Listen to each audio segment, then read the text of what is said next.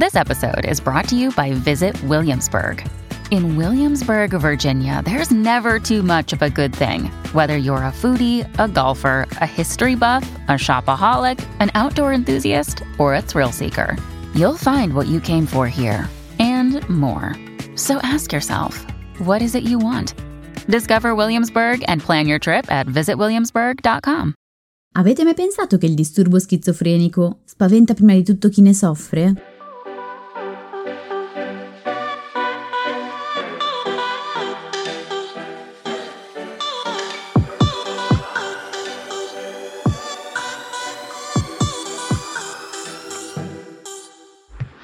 Benvenuti in questo nuovo episodio di TV Therapy, il podcast dove usiamo le serie TV per capire meglio noi stessi, le nostre emozioni, le relazioni, gli impantanamenti vari io sono Alessia, psicologa e psicoterapeuta e su Instagram mi trovate come Io non mi stresso. E io sono Giorgia, scrivo di serie tv e su Instagram mi trovate come Tellist, che è un blog che racconta le serie tv come meritano. Dunque, siamo alle soglie di Halloween e come sempre in occasione di Halloween abbiamo pensato ad un episodio ad hoc. Questa volta però credo che la nostra scelta, ossia quella di parlare di schizofrenia, meriti una spiegazione perché rischia di prestarsi a cattive interpretazioni. Non abbiamo proposto l'episodio di oggi perché le persone che soffrono di schizofrenia siano dei mostri spaventosi, sebbene purtroppo vengono ancora troppo spesso descritte così dato che sulla loro testa grava un enorme stigma, quanto perché soffrire di schizofrenia è spaventoso. Tuttavia è un disturbo così peculiare che, a differenza di altri, è difficile capire come si sentano le persone che ne soffrono, le quali vengono semplicemente bollate come mm, pazze e allontanate. Poi però sei arrivata tu, con una serie che sembra descrivere molto bene ciò che queste persone vivono e quindi Eccoci qui. Sì, più che altro sono arrivata io con la mia esperienza personale, nel senso che un paio di anni fa, mentre stavo guardando un documentario sul serial killer più prolifico nella storia americana, mi è capitato di assopirmi davanti allo schermo e quando ho riaperto gli occhi per un nanosecondo ho visto proprio nella stanza la figura di questo serial killer. Credo sia stata una questione del riflesso della luce sulle palpebre, credo, ma mi sono spaventata davvero tantissimo e da quel momento io non ho mai smesso di pensare quanto possa possa essere spaventoso per chi ha un disturbo schizofrenico vivere continuamente queste esperienze. Mi ricordo che ti avevo scritto subito e quindi questo episodio ce l'abbiamo eh, lì da parte da tantissimo tempo. Sì, è, è spaventosissimo. Allora, io devo dire che sono ben contenta, non che sia spaventosissimo, ma di fare questo episodio, perché una volta poi capito come funziona la schizofrenia, io lo trovo un disturbo molto affascinante, poi alla fine mi direte, nel senso che vabbè, ovviamente al contempo anche terribile, però è affascinante il modo in cui la mente tenta di proteggerci, perché come vedremo i sintomi, come sempre, in realtà non arrivano contro di noi, ma per proteggerci. E in secondo luogo in realtà sono contenta perché l'istituto in cui mi sono formata, in cui ho fatto la specializzazione in psicoterapia, che è l'ISERDIP di Milano, è stata fondata da uno psichiatra, il dottor Zapparoli, che vabbè oggi non c'è più, eh, però ha dedicato la vita a questi pazienti, più in generale ai pazienti con psicosi in realtà. E quindi sebbene io non lavori praticamente mai con pazienti schizofrenici, con le psicosi a volte accade invece, spesso diciamo li utilizzo tra virgolette per capire e far capire meglio come vanno in scena le nostre paure, i nostri mostri interiori perché loro proprio gli danno una forma concreta diciamo. Però come sempre procediamo con ordine partiamo dal momento enciclopedico e quindi qual è la serie che ci ha trasportato in un episodio sulla schizofrenia? Allora oggi siamo in zona horror naturalmente visto che usiamo The Hunting of Hill House e io so già che molte delle persone che ci ascoltano stanno gongolando stanno proprio dicendo finalmente ci voleva tanto, sì ci voleva tanto perché io dovevo vederla, perché The Haunting of Hill House è una di quelle serie che riescono miracolosamente a mettere d'accordo all'unanimità il pubblico e la critica, ma soprattutto è stata definita una delle espressioni più raffinate e delicate aggiungerei dell'horror recente, che si presta a una miriade di interpretazioni, in particolar modo psicologiche. Per questo avviso subito, noi abbiamo deciso di usarla per parlare di schizofrenia, ma sono certa che ci tornerà utile in futuro per approfondire altri argomenti, tipo il lutto nell'infanzia, quello viene rappresentato benissimo. Però procediamo con ordine. The Hunting of Hill House è innanzitutto un romanzo, in italiano L'incubo di Hill House, prima si intitolava La casa degli invasati, che Shirley Jackson pubblicò nel 1959 e che è considerato una delle migliori storie di fantasmi fantasmi mai scritte. Per Stephen King è uno dei romanzi horror più importanti del XX secolo, anche per la capacità di Jackson di usare i suoi scritti come metafora del proprio stato di salute mentale. Lei aveva avuto una vita e soprattutto un rapporto con la madre molto complicato. L'incubo di Hill House ruotava attorno a una casa che aveva la fama di essere stregata, dove un gruppo di appassionati di paranormale, tra loro estranei, si radunava per classificare ogni strano fenomeno che avveniva al suo interno con lo scopo ultimo di scrivere un saggio di una certa credibilità. Nel 2018 il regista Mike Flanagan ha deciso di usare il romanzo come base della sua prima miniserie per Netflix, che dopo aver acquisito alcuni suoi film horror eh, gli aveva proposto un contratto di collaborazione. Tenete conto che negli ultimi cinque anni a ogni Halloween su Netflix è uscita puntuale una miniserie horror di Flanagan. Eh, l'ultima è stata La caduta della casa degli Asher, su cui peraltro ci avete scritto in molti. Adesso però le prossime serie di Flanagan saranno su Prime Video perché ha firmato un nuovo contratto di collaborazione con Amazon. Flanagan però ha preferito declinare la trama eh, di L'incubo di Hill House in una storia familiare, trasformando i personaggi già esistenti in fratelli con qualche nuova aggiunta. Di preciso la storia racconta la storia dei Crane, una famiglia formata da una coppia piuttosto giovane, Olivia e Hugh, che hanno più o meno una quarantina di anni, e dei loro cinque figli, di cui i due più piccoli sono gemelli. I Crane non hanno una dimora fissa perché il loro lavoro è comprare case, restaurarle e rivenderle, vivendo al loro interno durante la fase dei lavori. Quando la serie inizia è il 1992 e la famiglia Crane si trova quindi a Hill House, una tenuta enorme e ormai fatiscente, appartenuta a una dinastia ormai estinta, con la promessa che sarà l'ultima casa che restaureranno prima di comprarne una tutta loro dove vivere per sempre. Mai fare però questo tipo di promesse perché si sa che di sicuro qualcosa andrà storto e infatti gli eventi della serie partono dalla notte che ha cambiato per sempre la famiglia Crane, oltre che le vite e la salute mentale dei suoi componenti, cioè la notte in cui Yu si vede costretto a caricare in macchina i figli e scappare, lasciando a Hill House solo la moglie che, forse preda di una malattia mentale, forse spinta da forze soprannaturali, si toglie la vita. Da qui la serie si sposta nel presente per mostrarci che fine hanno fatto i Crane dopo la morte della madre. Il più grande, Steven, è diventato un autore di libri sul paranormale che ha fatto successo proprio scrivendo un romanzo su Hill House senza il consenso dei fratelli e usando tra l'altro i loro racconti perché lui dice di non aver visto mai niente. La secondogenita Shirley, che si chiama come l'autrice del libro da cui è tratta la serie, ha rilevato una società di pompe funebri dove vive con la famiglia e si occupa di imbalsamare corpi. La terzogenita, Theo, è invece una psicologa infantile capace di sentire le emozioni delle persone con il solo tocco delle mani. Infine ci sono i gemelli Luke e Nell, uno con gravi problemi di tossicodipendenza e l'altra tormentata da paralisi ipnagogiche, cioè un disturbo del sonno caratterizzato al momento del risveglio o poco prima dell'addormentamento da una temporanea incapacità di muoversi e parlare. Tutti i fratelli quindi come abbiamo visto si portano dietro i segni dell'esperienza a Hill House e tutti hanno un rapporto pressoché inesistente con il padre. E episodio dopo episodio la serie si muove tra passato e presente usando come espediente una nuova tragedia che costringe i Crane a riunirsi e affrontare una volta per tutte il grosso trauma che hanno vissuto. Perfetto, perché ne parliamo? Perché la usiamo per parlare di schizofrenia? Ok, allora, lo abbiamo detto, di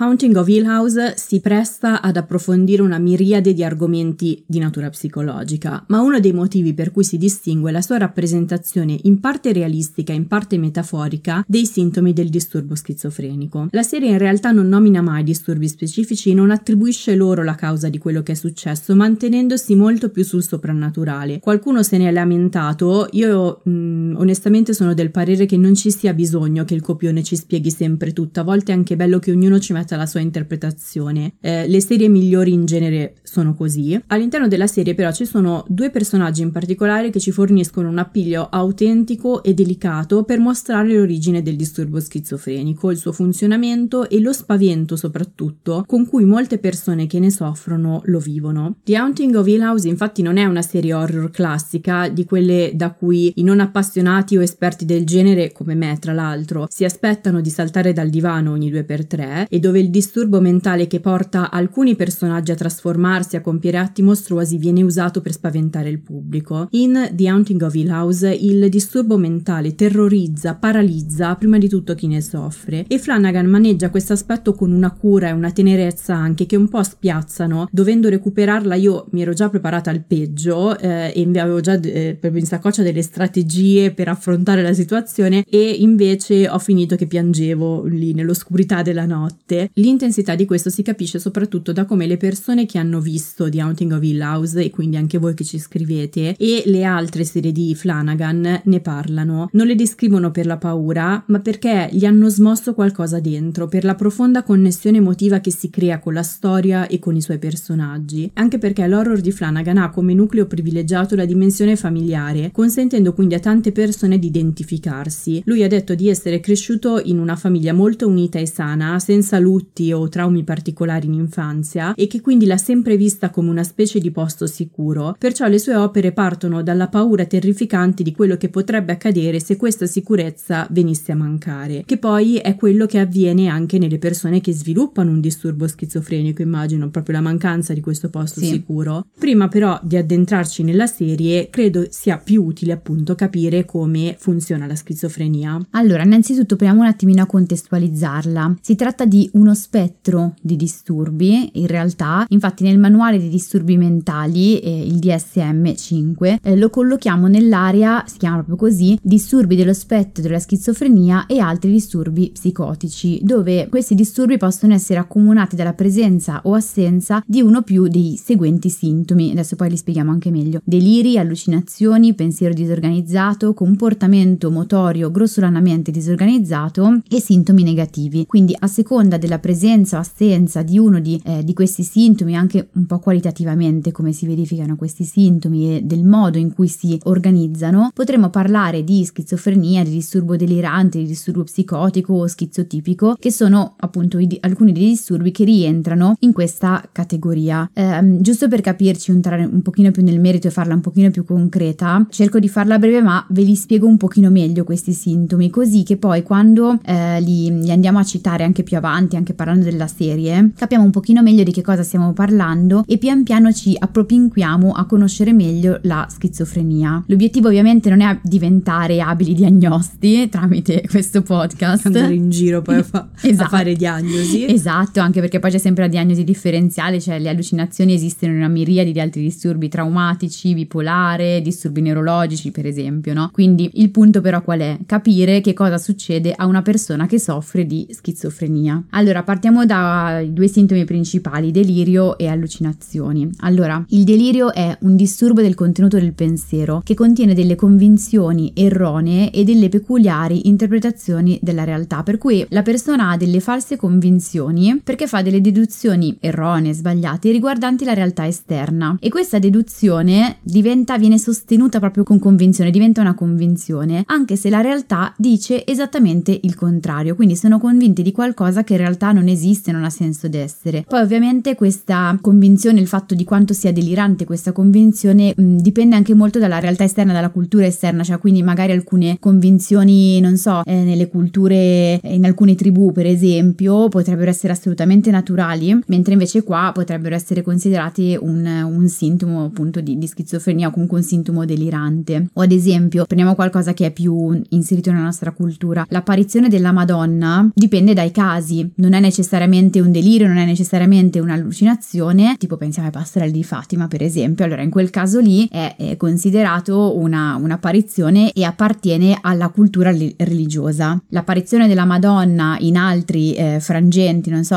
sono la sera a casa a dormire, appare la Madonna e mi picchia, tra l'altro questo qua è, una, eh, è un esempio reale che mi era capitato in passato però a causa di un disturbo neurologico, cioè con un paziente che però aveva un disturbo neurologico, ecco quella è considerata una, un'allucinazione, anche se in realtà stavamo parlando dei deliri, però insomma è giusto per farvi capire quanto questi sintomi poi dipendano dalla cultura di eh, appartenenza. Allora torniamo quindi un attimino sui, sui deliri. Alcuni deliri sono, così facciamo anche degli esempi, alcuni deliri sono completamente bizzarri o assurdi, altri sono più plausibili per quanto deliri rimangano. Che cosa ci dice se un delirio è bizzarro o meno? Quanto sia possibile poi, plausibile, che quella cosa si verifichi effettivamente nella realtà. Quindi un delirio bizzarro bizzarro, quindi che è considerato assolutamente assurdo, fuori dalla realtà è, non so, mi hanno rapito gli alieni, mi rapiscono gli alieni o sono figlio di Napoleone anche questo, insomma, questi deliri di, di grandezza spesso sono presenti no? nel disturbo della schizofrenia, oppure un delirio che invece non è considerato bizzarro, pur rimanendo un delirio, è i miei vicini di casa mi spiano, cioè è un qualcosa che effettivamente in realtà non è che non possa accadere, però la forma che viene data a quella convinzione e anche poi in genere i comportamenti, gli atteggiamenti che ne conseguono fanno di questa convinzione un, un delirio. Sei più paranoica che grandiosa, diciamo. In questo caso okay. sì. Poi vabbè ci sarebbe da, insomma,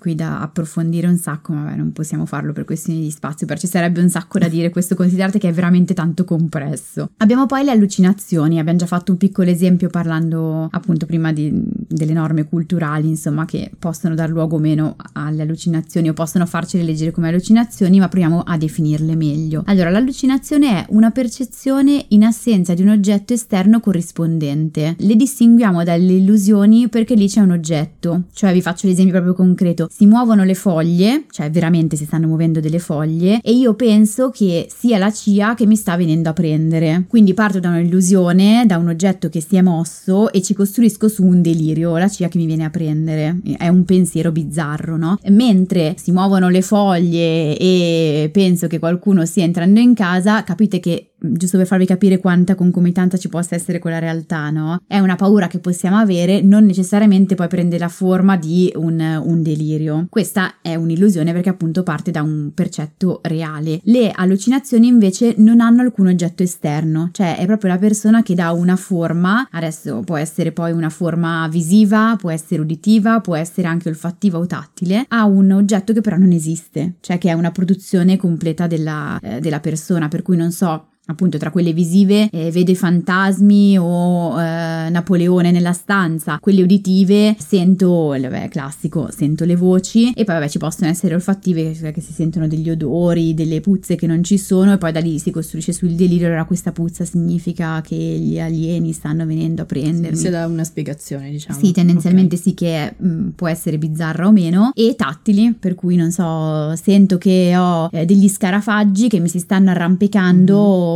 lungo la pelle, per esempio, ok? Ok, io nel frattempo sono qui che prendo appunti.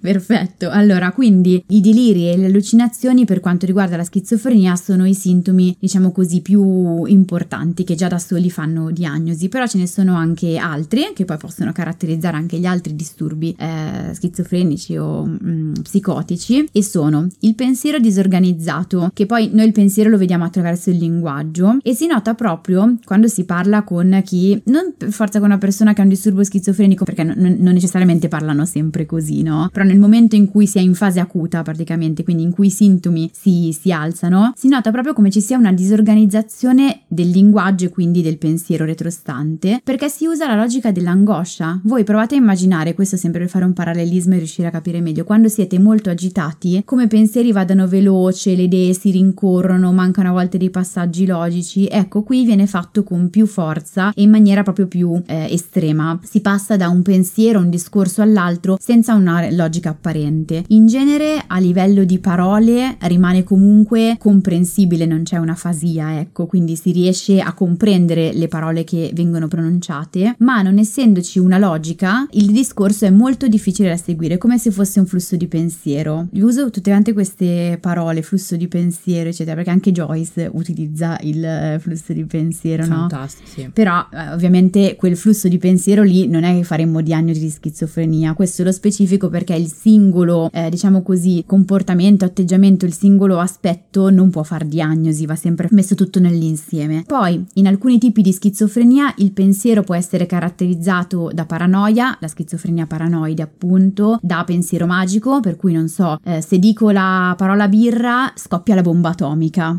Speriamo di no, perché sennò qui io farei un disastro. Eh sì, esatto, è un casino. Okay. Eh, anche qui il pensiero magico poi lo troviamo in una serie di altri disturbi, non solamente nella schizofrenia, però insomma molto spesso dice proprio accompagna questa logica che spesso è bizzarra, cioè una non logica. Insomma, questo appunto rientra nel pensiero disorganizzato che ve- lo vediamo proprio da come le persone parlano, dalla difficoltà anche un po' a stare dietro ai discorsi a volte. Poi abbiamo il comportamento motorio grossolanamente disorganizzato. Anche qui notiamo proprio che analogamente al pensiero al linguaggio, anche i comportamenti sono, paiono quasi illogici. Allora, alcune persone con disturbo schizofrenico, o in alcuni momenti comunque, si presentano fortemente agitate, si muovono in maniera pressoché scomposta. Altre invece, e siamo in, un, in genere in un'altra tipologia di schizofrenia, vanno verso la, eh, la catatonia, quindi la tendenza ad essere poco reattivi all'ambiente, ad essere rallentati. Sì, c'è un personaggio che credo rientri in questa parte qui più catatonica, che è quello di Tutto chiede salvezza, che è ambientato mm. proprio in una struttura psichiatrica. C'è un personaggio che si chiama Madonnina, eh. Eh, non a caso, e lui invece è sempre come se fosse incantato, cioè sì. poco reattivo agli stimoli esterni sì. e poi insomma dei momenti di crisi in, in cui invece è molto reattivo sì, agli esatto. stimoli esterni. Questo accade e mh, mm, si pensa poco alla schizofrenia in questa direzione, però ci sono delle persone che sembrano veramente come se fossero una sorta di stato comatoso ma semivigile. Se avete visto il film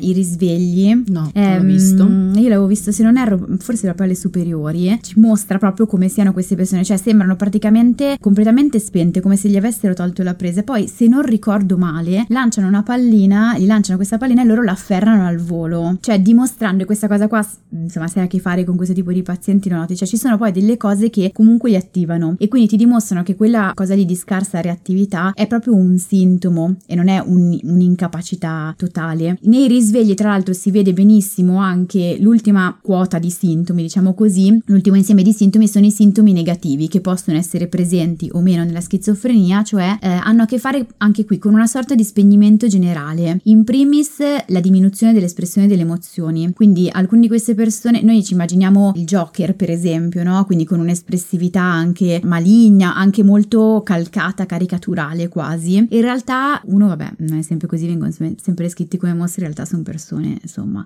cioè come, come chiunque altro. E poi in alcuni casi ovviamente accompagnati dalla, dall'angoscia è ovvio che le emozioni vengono più calcate. In altri invece c'è proprio una diminuzione di questa espressione eh, delle emozioni, per cui c'è una riduzione delle espressioni facciali, del contatto visivo, della prosodia, quindi il ritmo che si dà eh, al linguaggio e più in generale si nota proprio la quota strana, tra virgolette, è il fatto che quando noi parliamo con chi soffre di schizofrenia, soprattutto in alcune fasi, manca quasi tutto l'aspetto del linguaggio non verbale, la parte che dà un po' ritmo al, all'eloquio attraverso le emozioni, perché appunto c'è questo spegnimento. Altro sintomo che rientra tra i sintomi negativi è la bulia, per cui la diminuzione nelle attività finalizzate volontarie, quindi non so, per esempio le persone che rimangono ferme immobili per un'eternità e non fanno movimenti eh, volontari. Allora, questo per darvi un po' una, una, descrizione generale, si capiva? Sì, sì, si capiva, io sono okay. sempre qua che prendo appunti. Ok, perfetto. Poi, come dicevo, ogni disturbo che rientra in quest'area si organizza in modo diverso attorno a questi sintomi e anche la schizofrenia, come dicevamo, è uno spettro per cui ci sono persone che hanno eh, sfumature, caratteristiche diverse, anche solo per quanto riguarda, per esempio, la presenza di deliri e allucinazioni possono avvenire in maniera molto differente, bizzarri, non bizzarri, allucinazioni di diverso tipo. Però diciamo che una persona che soffre di schizofrenia presenta almeno due di questi sintomi per almeno un mese e per far diagnosi deve essere necessariamente presente o il delirio o l'allucinazione, ovviamente entrambi. Poi okay. molto spesso quando c'è l'allucinazione si aggancia a un delirio, insomma, difficile che arrivi eh, da sola. Nello specifico, proviamo a entrare proprio nella questione allucinazione e deliri che ben si aggancia eh, alla serie. Prendo questi due sintomi in particolare perché appunto da soli possono far diagnosi e sono tra i sintomi eh, non solo più importanti, ma anche io direi tra i più spaventosi, cioè mentre la persona catatonica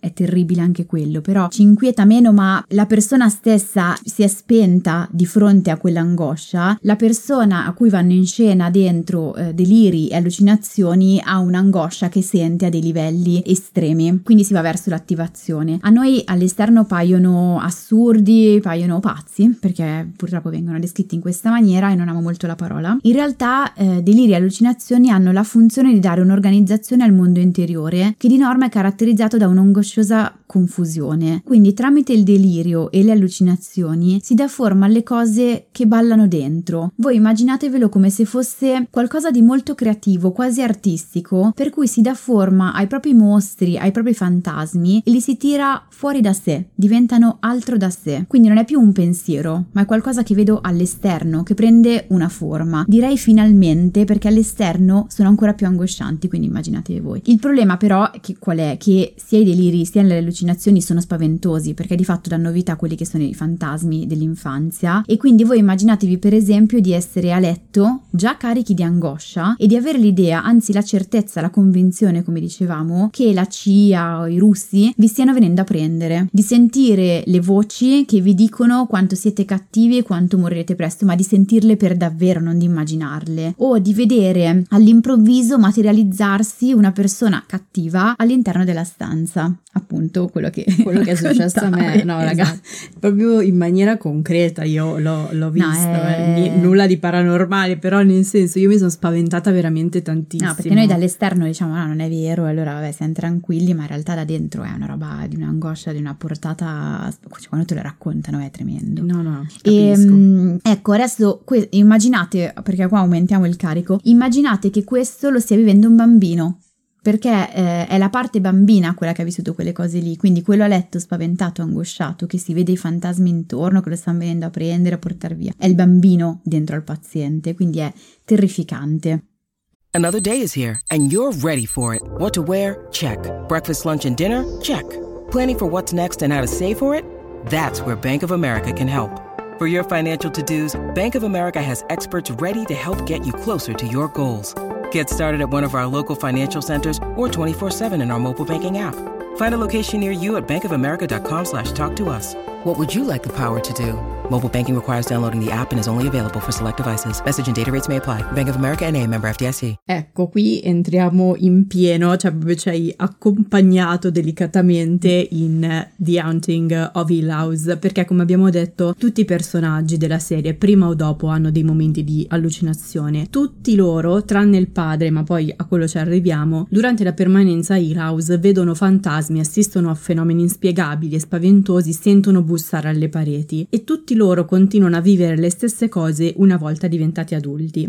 Nel modo in cui li rappresenta e negli effetti che hanno su ciascun personaggio, però, queste allucinazioni sembrano avere una valenza e un peso diversi. Io ero lì che mi arrovellavo e ti scrivevo, non riesco a capire perché i fantasmi hanno, sembrano avere un effetto diverso anche sul, sul pubblico, su chi guarda. Perché in effetti poi è quello che avviene. Cioè, La parte interessante anche nella schizofrenia è andare ad ascoltare il racconto delle allucinazioni e dei deliri, perché ognuno di essi racconta la storia della persona e quindi ha un effetto, un impatto diverso anche sul telespettatore spettatore perché pur in maniera più aderente alla realtà, comunque noi diamo forma alle cose che vediamo e anche alle nostre paure. Ecco, in particolar modo, lo avevamo anticipato, sono due i personaggi che subiscono gli effetti più terrificanti. Una è Olivia, la madre, e l'altra è Nell, la figlia più piccola, una dei due gemelli. Tant'è che sono loro due a procurare i traumi peggiori che segnano poi la storia della famiglia Crane. Nel passato c'è il suicidio di Olivia, che separa i fratelli e anche il padre padre e del primo trauma, nel presente il suicidio di Nell, che invece riunisce tutta la famiglia. Cosa succede esattamente a questi due personaggi? Quello che la serie ci dice nel corso degli episodi è che Olivia ha perso il padre a 12 anni e fin da piccola sembra aver ereditato dalla nonna una forte sensibilità che le permette anche di percepire la presenza di spiriti e altre manifestazioni soprannaturali. Una volta arrivata nella casa, questa sua sensibilità si acuisce prendendo forme aggressive nei momenti di maggiore tensione. Quando i figli discutono discutono le vengono ad esempio dei forti mal di testa, ha dei piccoli scoppi di rabbia e dei momenti di dissociazione, si aggira per la casa parlando con dei fantasmi e uno di questi le mostra il futuro per niente rassicurante dei suoi figli, inducendola quindi a tentare di ucciderli con l'intento di proteggerli insomma dal mondo pericoloso che c'è all'esterno e poi uccidersi. L'altro anche questa cosa qua, anche nella schizofrenia è frequente, quando è la persona con un disturbo insomma, che rientra in quest'area che uccide i figli, spesso c'è quel pezzo lì o proteggerli perché la voce ha detto che questo è l'unico modo di proteggerli o in altri casi perché il, il figlio eh, diventa un po' la rappresentazione degli abusi subiti quindi diventa non so il diavolo eccetera che quindi va ucciso per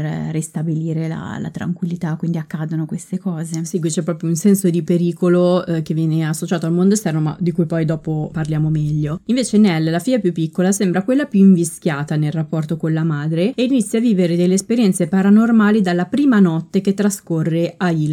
In particolare viene perseguitata dalla visione di una donna senza volto e con il collo spezzato anche una volta diventata adulta. Questo la porta ad avere delle allucinazioni, dei momenti di paralisi nel sonno, delle situazioni di dissociazione che la spingono a fare ritorno a Hill e uccidersi. Quindi, in buona sostanza, spoiler grande come una casa, però è impossibile non fare spoiler in questo episodio, la donna col collo spezzato alla fine era lei. Quindi la particolarità della serie è che Flanagan, sulla base dello scritto di Shirley Jackson, non si limita ad attribuire perso- ai personaggi i sintomi di un disturbo, ma inteste proprio un filo che unisce tutti i componenti e le diverse generazioni di una stessa famiglia. Questa serie sarebbe andata benissimo anche per parlare del trauma intergenerazionale di cui avevamo parlato con Russian Doll e questo trauma si manifesta poi in maniera diversa a seconda della persona, del personaggio. Sì, proviamo un pochino a vedere anche proprio come si arrivi no, alla schizofrenia, quali siano un po' le cause, se ci sia un'ereditarietà, eccetera, eccetera. Allora, partiamo da qui. Nessuno nasce con la schizofrenia e nessuno diventa schizofrenico all'improvviso, che mi rendo conto sembra dire niente, ok? Però, come ci siamo detti più volte, credo che l'episodio in cui l'abbiamo spiegato in maniera più minuziosa sia il numero 26, quello in cui il trono di spade ci spiega come funzionano i traumi. Eh, mi dico trono di spade, cioè perché, ovviamente eh, l'abbiamo spiegato meglio lì perché il trono di spade è mitica. Va bene, cioè, basta. Mi manca tantissimo. Te l'ho citato, quindi che era un po' che non lo facevamo, È basta, vero. chiudiamo la parentesi. Quindi ogni disturbo, come dicevamo lì, facciamola qua breve, sorge come un mix di predisposizione genetica e ambiente e mh, noi in quell'episodio, ma spesso in questo podcast, abbiamo utilizzato la metafora della miccia e della bomba per poterlo spiegare e quindi dicevamo che la predisposizione genetica è la bomba, mentre i fattori ambientali, ciò che ci succede, è la miccia. Per cui se non c'è predisposizione genetica, il disturbo non può esplodere, ma allo stesso tempo, senza fattori ambientali, la bomba rimane silente. Il potere più grande sembra essere quello dei fattori ambientali, che semplicemente se non hanno una se ne trovano un'altra di bomba per esplodere, a meno che non ci siano dei fattori protettivi, insomma, che buttino un pochino di acqua sulla miccia. Per cui magari uno ha non ha la predisposizione per la schizofrenia, ma boh, per gli attacchi di panico. Quindi ovviamente il tipo di bomba che esplode è diversa e fa danni più o meno devastanti, però tendenzialmente se ci sono dei fattori ambientali è molto probabile che un certo grado di disagio si verifichi, poi può non essere sconvolgente. Nessuno, ripeto, nessuno in maiuscolo, sviluppa un disturbo psicotico o schizofrenico se ha avuto un'infanzia sufficientemente serena cioè chi arriva alla schizofrenia ha vissuto delle cose indicibili e nessuno diventa schizofrenico a 40 anni, cioè in realtà eh, ci sono degli esordi che avvengono anche a 50, però generalmente ci sono dei sintomi, dei segnali prodromici che si vedono già nel corso del tempo, cioè è difficile che esploda così da zero, però vabbè ci sono dei casi quindi riportiamolo. Chi soffre di schizofrenia, dicevo, giunge da traumi così pesanti, quindi violenze, abusi sessuali molto spesso ripetuti con gli ambienti familiari a propria volta gravemente eh, disturbati in genere, che non sono nemmeno pensabili e divengono così i fantasmi che urlano nelle allucinazioni e nei deliri. In genere l'esordio del disturbo avviene nella tarda adolescenza, quindi intorno ai 18-20 anni, infatti ci sono tutti dei progetti anche proprio nel servizio pubblico per lavorare eh, sull'esordio perché è fondamentale poi in realtà riuscire a lavorare in tempo, sebbene spesso in realtà alcuni segnali di disagio siano già visibili nel corso dell'infanzia. Allora, è più raro che lì si presentino deliri e allucinazioni, però già nell'infanzia in genere si inizia a vedere un comportamento peculiare, un andamento scolastico che spesso è negativo, in molti casi c'è una compromissione proprio cognitiva, si viene bollati per quelli strani o quella famiglia strana, cioè quindi alcuni segnali in realtà si iniziano a cogliere, poi non è detto che la diagnosi esploda, no? Più che altro quello che accade con l'infanzia, cioè possono esserci anche lì, eh, deliri e allucinazioni, non è che non esistano, è, è un pochino più difficile fare in questo caso la diagnosi perché i deliri molto spesso sono vicini a quelle che sono le fantasie infantili, cioè l'amico immaginario per intenderci, eh, oppure è difficile, non so, far diagnosi differenziale con altri disturbi. Eh, non so, l'eloquio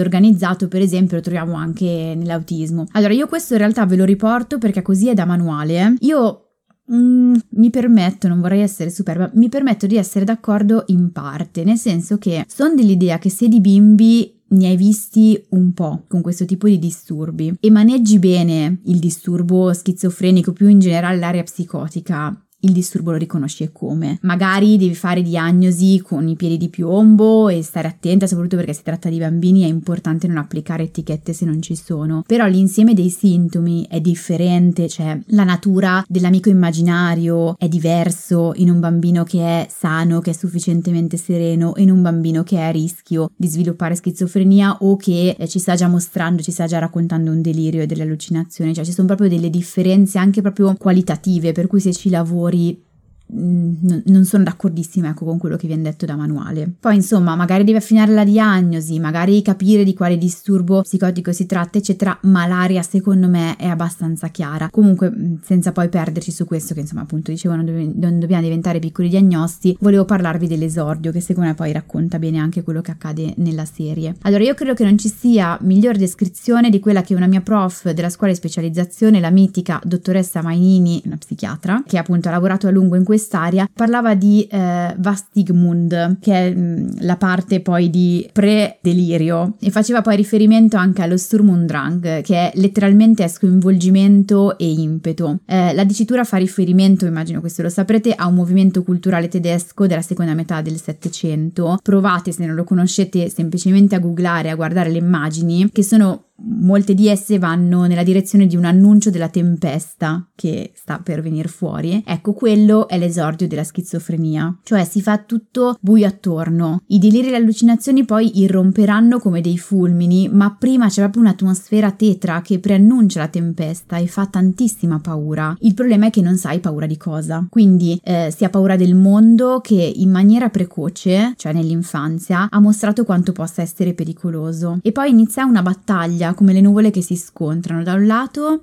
i fantasmi del trauma che riecheggiano, rimandano in scena immagini agghiaccianti e spaventose che prendono appunto la forma, come dicevo prima, no? I deliri e allucinazioni servono a organizzare queste angosce, a dargli una forma visiva o comunque più pensabile rispetto al marasma interiore e quindi non so, prendono la forma di mostri intorno al letto, dei vicini di casa che si trasformano in pericolosi persecutori. Persecutori ci sono, non sono i vicini di casa, ci sono stati nell'infanzia. Oppure i fantasmi che si avvicinano, quindi si torna in quel quel momento a essere i bambini che si è stati. In genere c'è un evento no, che è scatenante e poi da lì arriva la tempesta. E quindi si è impotenti davanti a quei mostri che hanno fatto più volte violazione, si trema, si, si ha paura e c'è una disconnessione proprio spazio-temporale. L'esame di realtà in questo tipo di disturbi è decisamente compromesso, per cui non si sa più che cosa sia presente e cosa sia passato, ma soprattutto anche ciò che si pensa, come dicevo, può essere talmente bizzarro che non può esistere nemmeno a volte nella realtà. E, o comunque non ci sono dati reali che ci dicono sì, ok, questa roba potrebbe succedere in questo momento, però vengono rimandate in scena delle vecchie immagini come se fosse un film horror molto attuale, tridimensionale, di cui però peccato che si sia i protagonisti. E voi immaginate di trovarvi da un momento all'altro eh, un mostro nella stanza che è la, magari la vostra più grande paura in proporzioni giganti. Giorgia ce lo raccontava prima in piccolo, quindi immaginate eh, che cosa accade. di ridere. Mi ha fatto sorridere quella volta però. E mi sono spaventata davvero, so. ragazzi. Ah, infatti io rido, ma in realtà non c'è niente da ridere.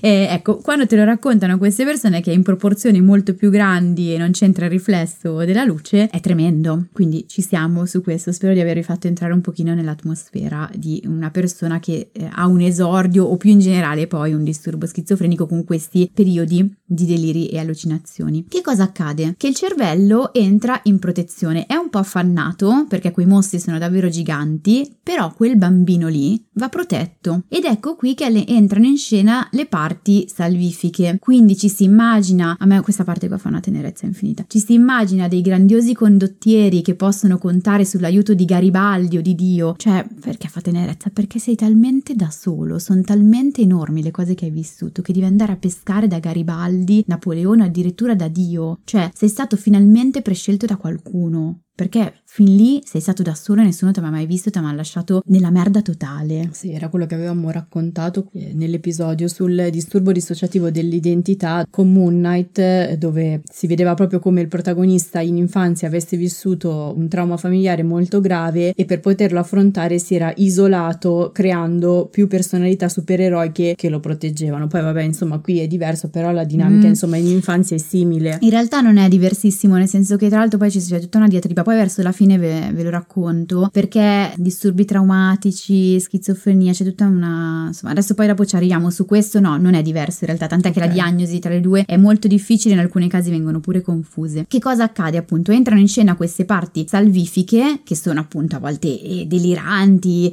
ehm, esageratamente enormi, anche proprio appunto deliranti, impossibili nella realtà, però servono a salvare da quei mostri che sono altrettanto impossibili da affrontare. Quindi la persona non è orientata nella realtà, ma serve combattere quei mostri. Sì, in Hill House queste parti vengono mostrate con Olivia e Nell in vestaglia, che si muovono con grazia e tranquillità, danzando per la casa che è stranamente luminosa. Quindi anche se sta avvenendo una cosa che è molto eh, spaventosa, a noi pubblico viene mostrato invece una cosa che è molto tranquilla, eh, molto luminosa, perché come si sentono loro in quel momento, quello che si sono costruite loro in quel momento. Sì, eh, quando subentra questa parte serve proprio a bilanciare il pezzettino dell'angoscia. È ovvio che per noi da fuori è angosciante comunque, ma perché in quel momento lì c'è proprio una battaglia interiore tra veramente quella tempesta alle spalle. Oppure i mostri sono nella realtà, almeno in parte, tipo ho una diagnosi di schizofrenia, sono in metropolitana e sono spaventatissimo da tutti quei rumori e da tutte quelle persone. Non l'hai preso a caso questo esempio perché ci è capitato davvero. È vero. Eravamo eh, in metropolitana sì, insieme. Capita. Cioè, non a noi, a una persona che era di fianco a noi. Sì, sì, sì, però io poi quando capita capita spiego sempre questa cosa che secondo me poi è insomma interessante perché è una cosa che poi può capitare di frequente e io spero sempre che questo racconto poi aiuti a guardare queste persone con altri occhi. Sì, come aveva funzionato perché io eh, che ero di fianco a questa persona che parlava da sola, poi ovviamente in metropolitana un po' di anni fa c'erano tutte quelle suggestioni del tipo c'è un attentato, chissà cosa succede, quindi caricato a mille e mi ricordo che tu di fianco eh, mi avevi detto se tu sei spaventata, lui sta facendo così perché è spaventato il doppio dalla situazione in cui si trova. E quindi in quel momento lì poi dopo io mi ero calmata. Poi dopo non chiederti perché ti scrivo quando poi mi capitano le allucinazioni sono perché... calmante. Okay. perché se conosciamo le cose in realtà poi gli diamo un senso e ci calmiamo un pochino di più. Cioè queste persone in genere hanno il terrore che in mezzo alla folla si collochi proprio il loro carnefice il prossimo o quello del passato. Quindi fa un sacco paura. E prima che vada in scena il film con tutte le brutture del passato quindi a, ri- a far rivivere tutte le brutture del passato passato, che cosa accade in alcuni casi? Che ci si mette a parlare da soli e se poteste ascoltarli notereste che in qualche modo stanno cercando di rassicurarsi, magari dando conto alle persone che ci sono attorno, ma comunque cercando di rassicurare. È come se c'è eh, proprio anche la voce, una che racconta le brutture del mondo e l'altro che tenta di rassicurarle. Voi rischiate di essere i mostri, cioè quindi il punto è questo, capire per rassicurarci e magari non riderne. Questo comunque non significa che sia consigliabile interagire o interrompere la cantilena perché in alcuni casi è seriamente pericoloso, no? Anzi, si rischia di interrompere quello che in quel momento è un meccanismo di difesa ed è, in alcuni casi può essere davvero pericoloso. Però la voce che spesso si eh, narrano è quella di una figura rassicurante che gli dice che andrà tutto bene. A me una volta è proprio capitato di ascoltarla così, c'era uno che diceva non ti preoccupare, non ti fanno del male, andrà tutto bene, non ti preoccupare. Io ero quella seduta di fianco. Eh, noi siamo sempre quelli seduti di No, io stavo male per lui, cioè io immagino, no, non so nemmeno se riesco a immaginare, sì perché ogni tanto me l'hanno raccontato quando avevo fatto un tirocinio in CPS CPS e quindi alcuni che sono più stabili, non so, magari verso i 60 anni, soprattutto quelli che magari avevano vissuto anche nei vecchi eh, manicomi, mm-hmm. eccetera, poi sono stabilizzati anche dai farmaci, cioè se la stanno meglio, non hanno più avuto episodi di deliri e allucinazioni, se la terapia va bene riesci a riguardare quei sintomi in maniera anche un pochino più critica, te la raccontano, è tremenda, quindi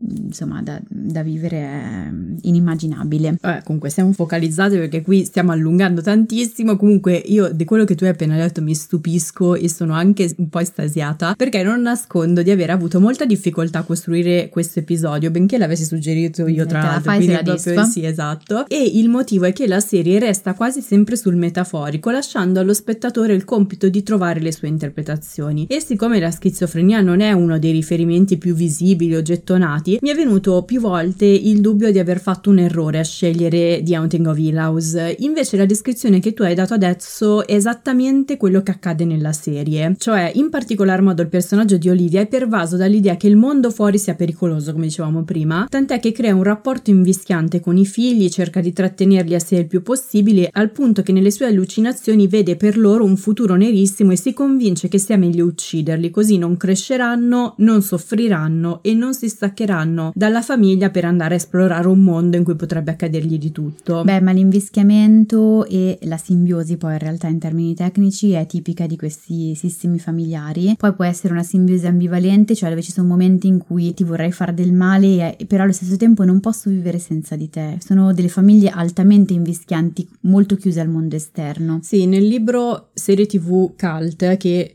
tra mm. l'altro mi ha aiutato per scrivere questo episodio, questa parte qua del, della famiglia invischiata è proprio l'ipotesi che viene sviluppata di più e viene approfondita di più. Quindi se volete approfondirla, poi potete andare a cercarla sul libro, magari lo mettiamo in descrizione. Questo senso di pericolo di Olivia viene trasmesso poi ai figli, ognuno dei quali gli dà una forma diversa. C'è chi sente bussare, chi vede un uomo alto con un cappello, eh, per me è proprio peggior fantasma tra tutti, chi la donna con il collo spezzato. Quando sono piccoli tutti loro sembrano trovare la calma in una stanza precisa della casa, cioè la cosiddetta stanza rossa. Inizialmente sembra inaccessibile perché è chiusa da una porta, appunto da una porta rossa, che sembra impossibile da aprire, ma alla fine si scopre che ognuno di loro in realtà c'è stato perché questa è una stanza, diciamo così, magica, che cambia sembianze per adattarsi ai bisogni e ai gusti delle persone che abitano Hill House, in modo da sembrare un posto sicuro sicuro per loro, non so, può diventare una casa sull'albero, può diventare una stanza dei videogiochi, può diventare un posto dove ballare o dove giocare a prendere il tè. Per usare le tue parole, è una specie di grande allucinazione dove ogni personaggio si sente sereno e protetto dai fantasmi, dal suo trauma. La funzione di questa stanza però è maligna, ossia è quella di fare trascorrere loro più tempo possibile al suo interno in modo che la casa possa nel frattempo nutrirsi dei loro traumi stati motivi fino ad ucciderli. La metafora metafora al centro della serie infatti è che la casa è un organismo che vive e respira e la stanza rossa è il suo stomaco, le permette di assimilare quel che le serve dalle persone che la abitano e poi digerirle, che poi è una metafora simile a quella che avevamo visto con Vecna in Stranger Things, cioè Vecna trae forza, si alimenta attraverso i traumi e pensieri negativi delle persone. The longest field goal ever attempted is 76 yards. The longest field goal ever missed? Also 76 yards. Why bring this up? Because knowing your limits matters, both when you're kicking a field goal and when you gamble. Betting more than you're comfortable with is like trying a 70 yard field goal. It probably won't go well. So set a limit when you gamble and stick to it. Want more helpful tips like this? Go to keepitfunohio.com for games, quizzes, and lots of ways to keep your gambling from getting out of hand. Allora, in terapia si fa una cosa simile, ovviamente con un obiettivo diverso, cioè si usa la stanza del delirio. Che cos'è? Nel caso della serie le intenzioni sono maligne, qui invece è l'opposto, ma lo scopo è sempre comunque accedere alle emozioni della persona. Quindi, eh, sai quella cosa per cui si dice che ai pazzi bisogna sempre dar ragione? Mm-hmm. Ecco, io non sono d'accordo per varie ragioni, a partire dalla parola pazzi, passando per il tono condiscendente e anche sarcastico con cui viene proposta, e in genere perché implica dire sì sì senza però ascoltare ascoltare. Però c'è un punto, l'unico, veritiero in questa frase, che è la persona che ha un delirio e anche delle allucinazioni va ascoltata molto bene e con attenzione, senza essere contraddetta. Occhio, il punto non è rinforzare le allucinazioni eh, creando ulteriori deliri e ulteriori immagini, però non bisogna negare ciò che la persona dice, bensì provare a guardarlo insieme con curiosità mi racconti di più, per esempio. Quindi non significa dirgli che sono veramente i figli di Napoleone o che la Madonna è apparsa davvero per la stanza e guarda che la sto vedendo anch'io, anche perché loro in realtà mi ricordo un esempio che ci faceva sempre la Mainini, la dottoressa di cui parlavo prima. Non è che schizofrenia uguale sono scemo. Mm-hmm. Cioè, quindi se tu dici una cosa del genere, molto spesso le persone si arrabbiano perché sanno perfettamente che quella roba lì tu non la vedi. Oppure, non so, dire che i vicini sono della CIA e che gli nascondono davvero le microspie. Però significa guardare quelle cose che stanno raccontando come se fossero sogni o fantasie fantasie, perché in fondo lo sono, sono un prodotto interiore, eh, metafore di un incubo che hanno realmente vissuto. Quindi si parte facendo proprio un dialogo del tipo: Porca miseria, il figlio di Napoleone, però Chissà che responsabilità una cosa del genere, non deve essere facile. Come si sente essere il figlio di Napoleone? E immaginate proprio di chiederlo a uno che ci si sente per davvero il figlio di Napoleone, quindi via il tono sarcastico. Oppure, com'è stato avere la Madonna nella stanza? Come si è sentito? O ancora, aia le spie, eh, dove pensi che siano nascoste? Chissà che paura, chissà che difficoltà ad a dormire la notte avendo questo pensiero. Quindi vedete che non si mette in discussione nulla, si riprende la frase che la persona ha detto e gli si chiede semplicemente di più, non è richiesto chiesto di farlo necessariamente a voi, cioè questa è la parte terapeutica, eh. Quindi non si nega né si conferma nulla, si prende atto, prendere atto di ciò che la persona racconta e si va sul vissuto. Nel tempo, gradualmente, il delirio si sgonfia perché si pensa che si ingigantisca facendoli parlare, in realtà è esattamente il contrario, perché a quel punto si crea appunto il famoso posto sicuro e non c'è più bisogno di un sintomo che protegge, cioè stiamo parlando molto più apertamente di quello che si prova, siamo insieme a guardare quel delirio, il racconto dell'allucinazione e piano piano in molti casi, in alcuni casi, è possibile poi parlare dei fantasmi nella stanza, ma quelli veri, ossia il passato traumatico. Non sempre ci si riesce, in ogni percorso si, arriva, si arriva ovviamente dove, dove si può e possibilmente è auspicabile un buon lavoro d'equipe, per cui terapeuta, psichiatra, possibilmente infermieri ed educatori che tra l'altro essendo le figure considerate nella gerarchia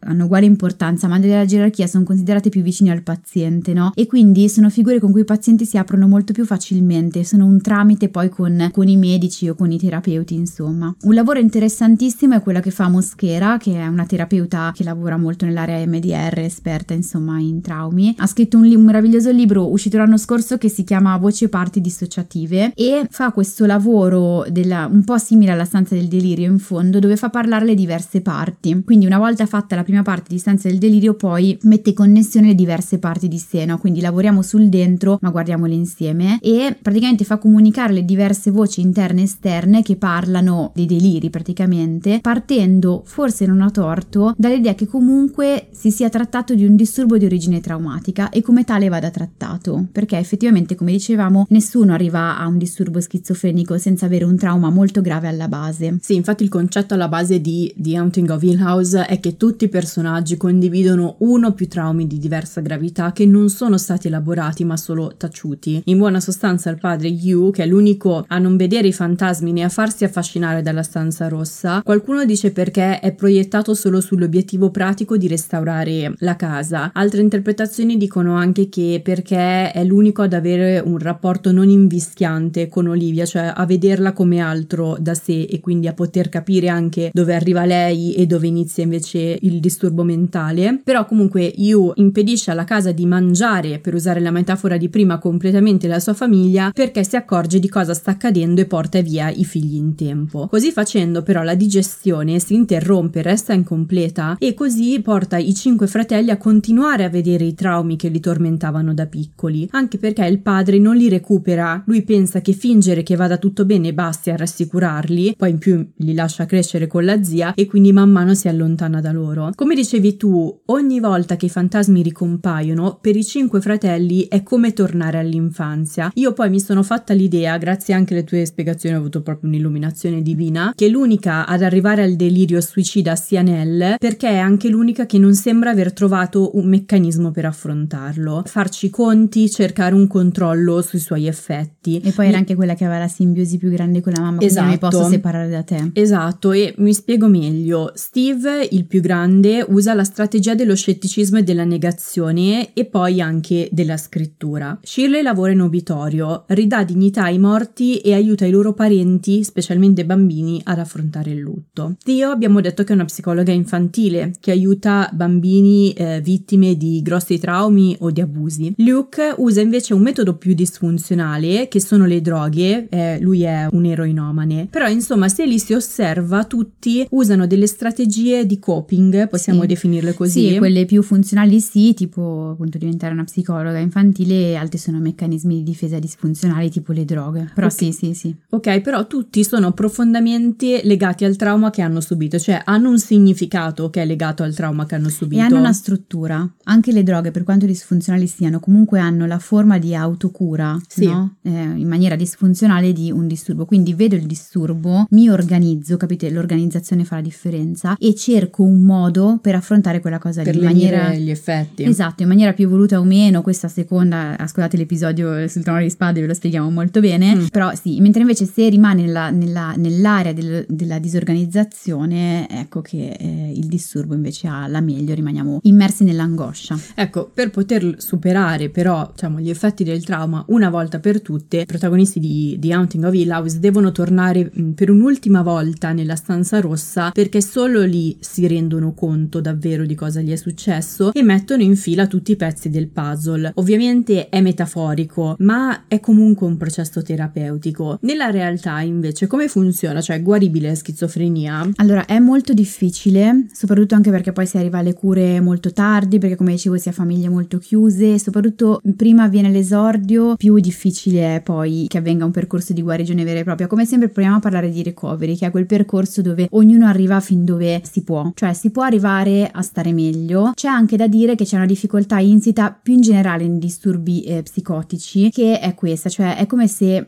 questi pazienti fossero molto affezionati ai propri sintomi, come se fossero delle copertine eh, di Linus. Fare con loro la promessa di stare meglio implica vederli peggiorare e per lo stesso motivo sono molto spaventati, boicottano a volte la terapia farmacologica perché li separa dai deliri e dalle allucinazioni, che come avevamo visto comunque sono delle strategie che loro trovano per dar forma al loro mondo interiore, quindi per certi versi è eh, rassicurante avere il delirio e l'allucinazione, ovviamente in maniera disorganizzata e spaventosa, ma pur sempre rassicurante. Cioè sono spaventosi ma meno di quanto lo sia il mondo esterno, quindi va lavorato molto bene e a piccole dosi proprio sull'idea di una cura. Una piccola percentuale, questo proprio da manuale, circa il 20%, va comunque incontro a un miglioramento con il trattamento, deve essere sempre abbinato un trattamento farmacologico, tendenzialmente con eh, farmaci antipsicotici e eh, psicoterapia, che quindi dia un senso, come abbiamo visto, a quello che sta accadendo e gradualmente dia un significato, insomma, ai deliri alle allucinazioni, anche alla luce di quella che è la propria storia di vita. Però c'è un, anche una percentuale di queste persone pur più piccola, che va incontro ad una completa eh, guarigione. Qui c'è la diatriba a cui vi accennavo prima. Allora, eh, si tratta di un disturbo psicotico o di un disturbo traumatico? Perché spessissimo le due cose vengono confuse e ci sono comunque delle aree di sovrapposizione. Poi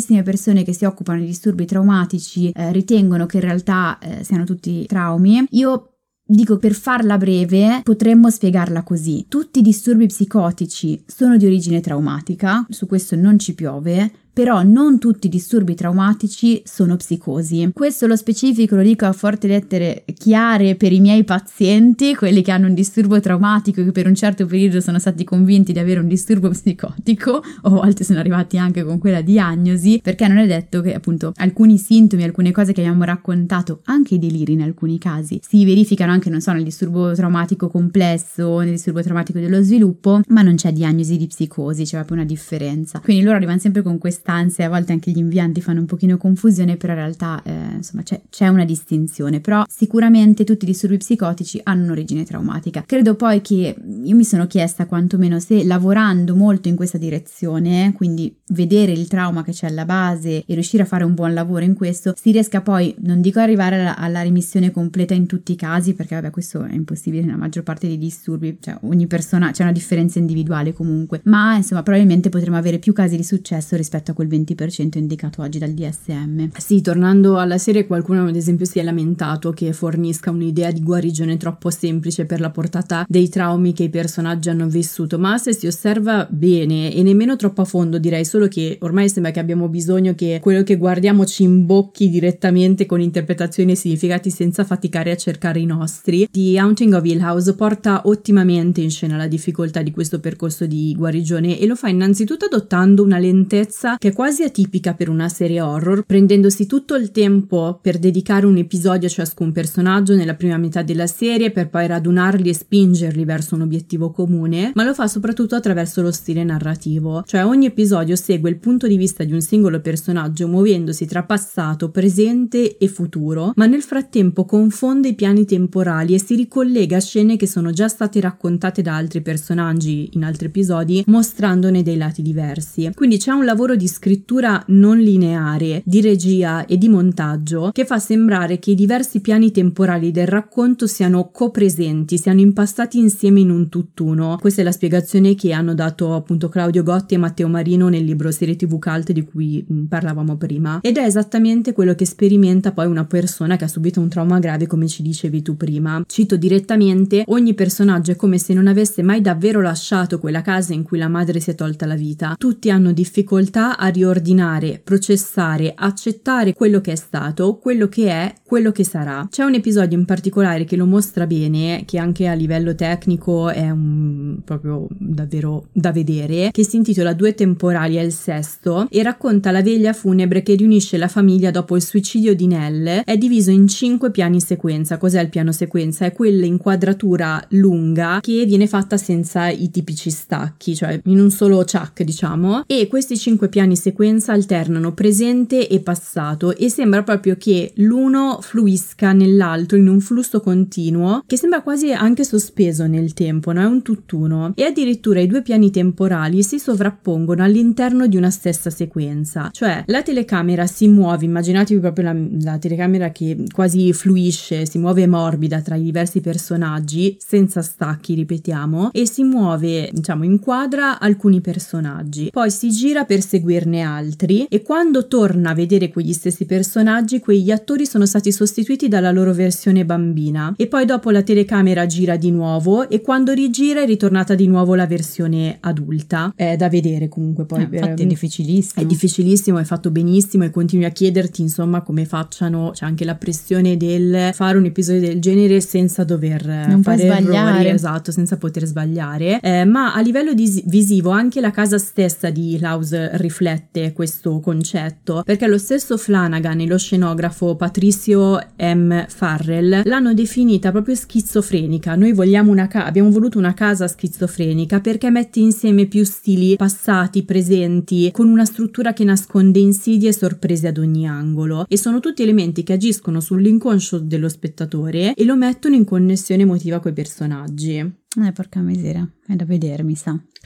Per farsi un'idea. Va bene, dunque siamo giunti. poi io vengo da dei giorni di, vero, di horror, horror. potente Esatto, e io che non sono appassionata di horror, quindi vabbè. Allora, visto che sei sul pezzo, raccontaci anche tre serie TV simili, vai. Allora, la prima è Legion, al momento su Disney Plus. È una serie Marvel del 2017 dove Dan Stevens interpreta un trentenne che convive fin da adolescente con alcuni disturbi psichici, tra cui anche quello schizofrenico, e per questo ha trascorso molti anni della sua vita in istituti psichiatrici tentando anche il suicidio. Dopo l'incontro con un'altra paziente, lui scopre però che questi disturbi e allucinazioni potrebbero essere collegati al fatto di essere in realtà un mutante dotato di poteri telepatici e telecinetici, quindi siamo nel versante di quelle serie tv dove il disturbo diventa un superpotere che molto spesso vengono criticate, però insomma è comunque una lettura. E quando è uscita questa serie aveva riscosso grandi apprezzamenti, mi ricordo io il bombardamento pubblicitario su Sky, soprattutto per la sua capacità di spostare i limiti del genere supereroico con uno stile visivamente surreale e molto intimo. La seconda serie è I Know This Much Is True, al momento su Sky e Now. È una miniserie drammatica di HBO uscita nel 2020 e basata sull'omonimo romanzo del 1998 di Wally Lamb, dove Mark Ruffalo interpreta due gemelli che vivono nel Connecticut degli anni 90, di cui uno soffre di una schizofrenia paranoide che gli consente di vivere abbastanza normalmente sotto i farmaci, ma comunque con dei momenti di crisi molto gravi che lo portano a un certo punto a tagliarsi una mano in una biblioteca pubblica pensando sia un gesto sacrificale per fermare la guerra nel Il Golfo. pensiero magico. Ecco, la serie segue i tentativi dell'altro fratello per liberarlo da una struttura psichiatrica che rischia di aggravarne la condizione ulteriormente. La consigliamo perché a oggi è considerata una delle rappresentazioni più autentiche del disturbo schizofrenico in televisione e gran parte del merito è stato attribuito alla doppia interpretazione di Mark Ruffalo che si è anche portato a casa un po' di premi. L'ultima serie è The Enfield Poltergeist, al momento su Apple TV Plus. È una docuserie nuovissima su uno dei casi di paranormale più noti nel Regno Unito, e cioè quando nel 1997 a Enfield, in Inghilterra, una famiglia composta da una madre e dai suoi tre figli iniziò ad assistere a fenomeni spaventosi nella propria casa che si esprimevano soprattutto attraverso la figlia di mezzo. La consigliamo perché la serie segue il punto di vista dell'uomo che fu inviato dalla Society for Psychical Research eh, per occuparsi del caso, a cui poi si aggiunsero altri esperti di paranormale, giornalisti, psicologi, neuropsichiatri, spostandosi gradualmente verso la comprensione del caso attraverso lenti più psicologiche, per capire come la mente interagisca con lo spazio e la tensione che la circonda, anche se mantiene comunque un pizzico di mistero che fa vacillare anche chi cerca sempre una spiegazione scientifica. Cioè, io sono proprio arrivata in fondo che una spiegazione me l'ero data, ma comunque comunque c'erano quelle piccole parti che rimangono spiegabili e dici ma come sia possibile? Allora forse qualcosa c'è. E poi è molto carina perché ricrea la storia come se fosse uno sceneggiato televisivo, quindi mostrando proprio il set e soprattutto roba straordinaria. Gli attori non parlano ma ricalcano con il labiale le tantissime registrazioni originali con cui il caso fu documentato e quindi anche lì ti dici ma come fanno a farlo? Perché sembrano davvero loro che parlano. Eh, comunque appunto guardatela, non fa neanche così tanta paura. Io anche lì mi ero preparata proprio a e invece no, poi insomma fluisce verso una spiegazione più logica.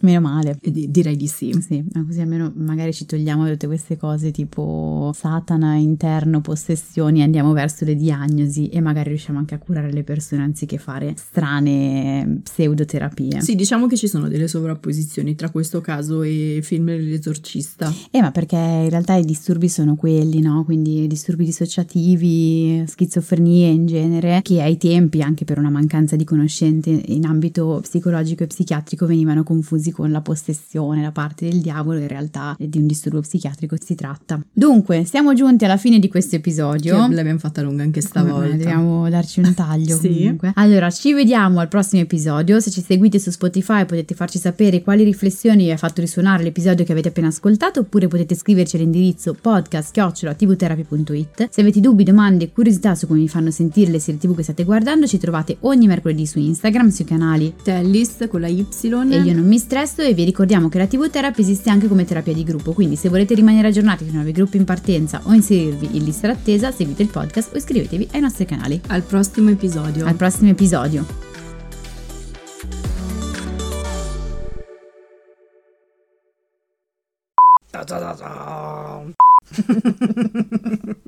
Era, era, un desiderio impellente quello di Eh, raccontare la mia esperienza di allucinazione. No, vuoi dirlo tu questo? Sì, sì, lo, infatti Ah, era ah, mia. l'ho messo- e io invece Ale mi stavo, mi stavo chiedendo ma, ma come fa a sapere che, che cosa succede in Hill House? Invece l'avevo come scritto io. e io ho detto come facevo fa- come ho fatto a scrivere questa cosa? Era un, un- è stato un fantasma. Dobbiamo velocizzare. Sì. Ma non l'ho vista infatti. Sì, è quella che ti ho fatto vedere l'altra sera. Io ti faccio vedere le cose e tu non mi Ma non l'hai fatta ascolti. vedere? Vabbè. Non mi ricordo. Ma non me l'hai fatta vedere? eh? Non ero io, era qualcun altro. È un fantasma. Vabbè, basta. Hiring for your small business? If you're not looking for professionals on LinkedIn, you're looking in the wrong place. That's like looking for your car keys in a fish tank. LinkedIn helps you hire professionals you can't find anywhere else, even those who aren't actively searching for a new job but might be open to the perfect role. In a given month, over 70% of LinkedIn users don't even visit other leading job sites. So start looking in the right place. With LinkedIn, you can hire professionals like a professional. Post your free job on linkedin.com/people slash people today.